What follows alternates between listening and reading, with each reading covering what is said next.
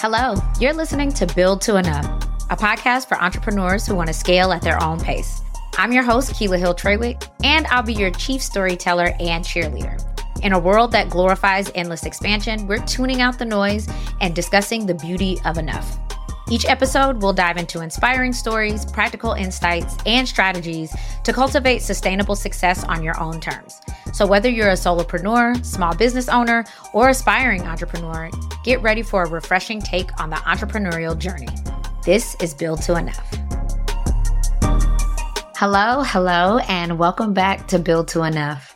Today, we are talking burnout. And as somebody who has experienced it uh, more than a couple times, um, I really want to be able to help you to avoid that. I think that it is hard enough in this time with insert everything here going on to not get burned out. Um, but I think it's especially important that small business owners and those with really small teams have a sense of how to avoid it, because it affects your businesses a lot differently than it affects somebody who has a bunch of other people on staff to make up when they are falling down. So let's get into it. So recognizing, uh, preventing, discussing, acknowledging all of that around burnout is imperative for small business owners. When you're a C E O that is the leader of a business, the leader of a team, the leader in your industry, there are a lot of pressures being put on you. And if you are not careful, you will burn out really before you even realize that you're heading that way. And there are some ways that you can identify burnout before you reach kind of one of those critical periods. So at Little Fish, we have what we call sick and sad days, meaning if you are sick or you are sad, that might just be a day off for you. I instituted that because I remember needing what we are commonly referring to now as mental health days and them not really being accessible to me. Sometimes you just can't do it. Sometimes you wake up and you're like, yeah, I ain't got it today. And you need to be able to have the space to be able to take off, step back, take breaks. Now, the ways that I started noticing that I was on my way to burnout was I just didn't feel like myself. I am super hyper productive. I am a person that likes to work. I like to get things done. And especially in this business, because I'm so passionate about what we do and how we do it, I would find myself working all of the time. Now, that is its own thing and is what led to the burnout.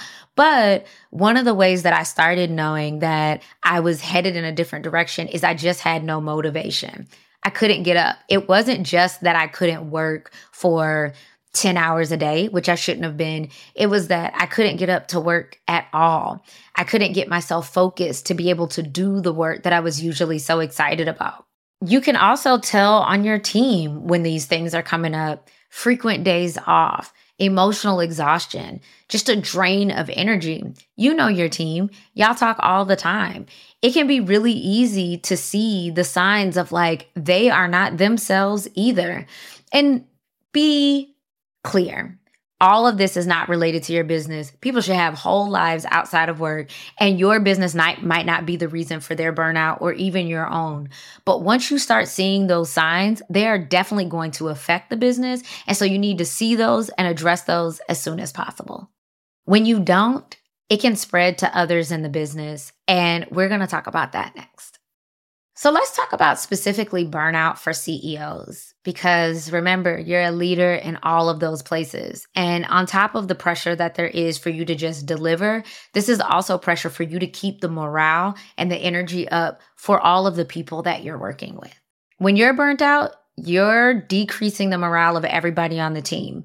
You're the head, right? Everybody is looking to you to really know what next steps are. And here's the thing. We're not always in a place where we can put on a happy face. We're not always in a position to be able to show up with joy and cheer. But you have a responsibility to really make sure that you are not dragging down the team with your own stuff, right? And so a couple of ways that I would say that you want to address those. The first thing is take the time off. It is much more important that you rest and allow the business and the team to carry you when you can't do it than it is to keep showing up when you don't have the energy to give it. I kind of liken this to going to the gym, right? My trainer tells me all the time, if you don't eat or fuel your body or get yourself ready, the exercises that you want to do, you can't push energy where there isn't any. Take an afternoon off or a day when you can, so that you can really come back refreshed and in a way that you can support your team and everything that they need. Because the next thing is, when the C E O is burned out, it can lead to ineffective leadership. It is really hard to lead when there are so many things on your plate that you can't catch your team, that you can't review their work properly, that you can't give them appropriate feedback, or even really show up for your clients when something goes wrong on your team. Everybody can't be perfect all of the time, and you won't catch it all. That's really not what review is about. But you're going to miss a lot of that and miss opportunities for you to lead the team in ways that they can do better when you are burning out. So you'll want to catch that early. And when you start seeing that for yourself, start carving out time when you do have the room to be able to go into the business and see what's going on, have those conversations with your team that they need, because leadership can't just go away, but it can be managed differently based on the cycles of energy, time, and capacity, emotional capacity that you have. have throughout the periods. Finally, burnout can lead to poor decision-making. Everything from investing financially in things that you shouldn't have, making the wrong hires, to hiring or bringing on clients that you shouldn't. When you're burnt out, you're tired. Your body is emotionally, probably mentally exhausted, and that can make it hard to be sharp on the decisions that you're making next. And so we want to make sure that before you get to that point, before you're making decisions that can have a lasting impact on everybody that you work with, that you're seeing that early enough, that you're taking that time, that when you show, hey, I'm not really in a good space right now, that you cancel those calls, that you move those team meetings, that you give yourself space to really redirect and show up in the ways that you want to. Now, let me pause here and say, all of this can sound like a luxury. When you are overworked and overwhelmed, it can be really hard to give yourself time. But what I will tell you is this: if you don't do it, your body will stop you. It will get sick. It will get tired. Your brain will get foggy. You will make mistakes. And so, yes, we don't all have the opportunities, me included, to just take weeks away or sabbaticals, even a full day, to really be able to do that for ourselves. But start small. Take an hour for yourself. Make sure you're giving yourself a lunch break every day, an hour in the mornings to yourself before you log into work.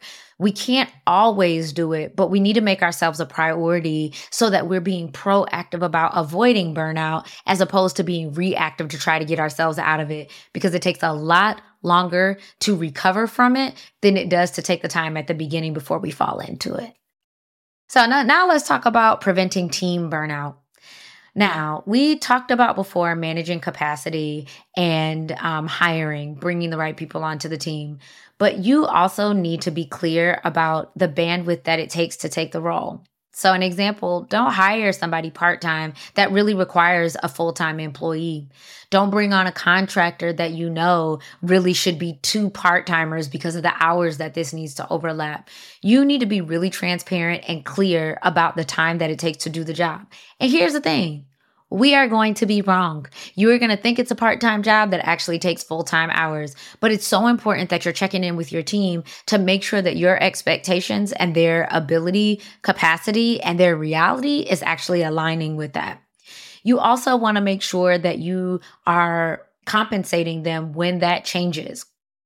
Don't hire somebody part-time, bring them on full-time, and give them a tiny bump. Your budget needs to account for the fact that this, if this is actually a full-time role, what should that cost? What benefits are you potentially offering? And um, what other expenses might come alongside that? That may mean that before this team even gets hired on, you're being really clear about what this job is going to look like. Because burnt-out employees quit, and hiring is hard. It sucks sometimes.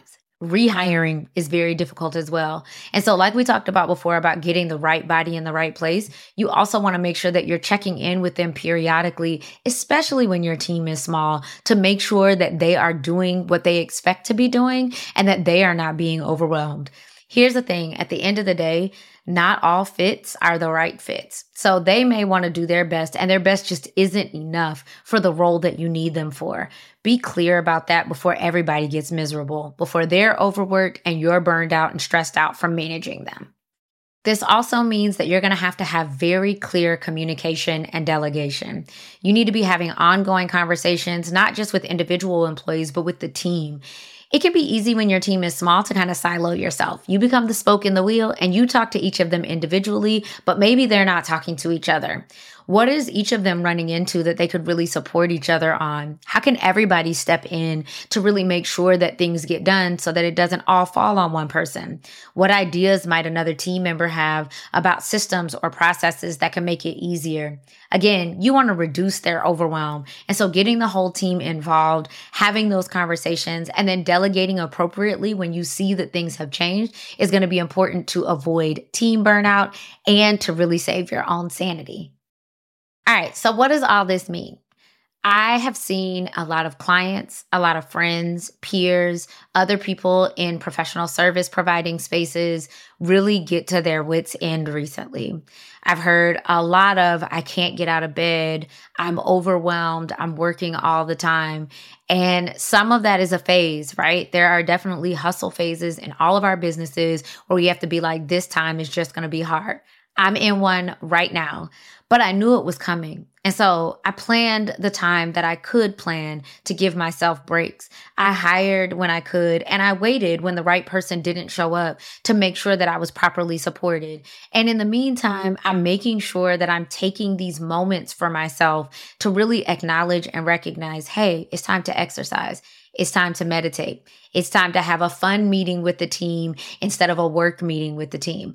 All of these things that we can really be doing to avoid burnout on the front end. And even after all of that, sometimes people are going to get overworked and overwhelmed. Try to catch that early. Try to be in a position to be a safe space for your employees and team members to come to you and say, hey, this is a really difficult time.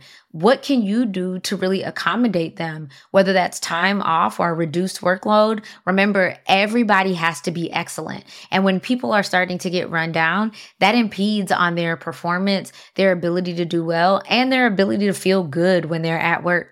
So do what you can. Check in early and often. And when it does happen, be empathetic and kind. We're all human beings that are doing our best. And sometimes doing your best looks a lot lower than the days when you are really operating at full capacity. So give space for people to be human beings. Yes, the work has to get done, but we also have to take care of ourselves. And like I said, if we don't, our bodies will show us where we are ruining that. It was so good to get into this topic with you all, and Build to Enough is just a couple of episodes in. We would love to hear from you about topics you'd like to hear about or feedback about the ones that we've already done. Send an email to podcast at little fish accounting dot com and we will respond. Thank you for tuning in to another episode of Build to Enough. If you enjoyed today's episode, don't forget to subscribe, rate, and share the love with your fellow entrepreneur friends. And make sure to sign up for the Build to Enough newsletter. The link is in the show notes. Stay tuned for more episodes as we continue to redefine success one intentional step at a time.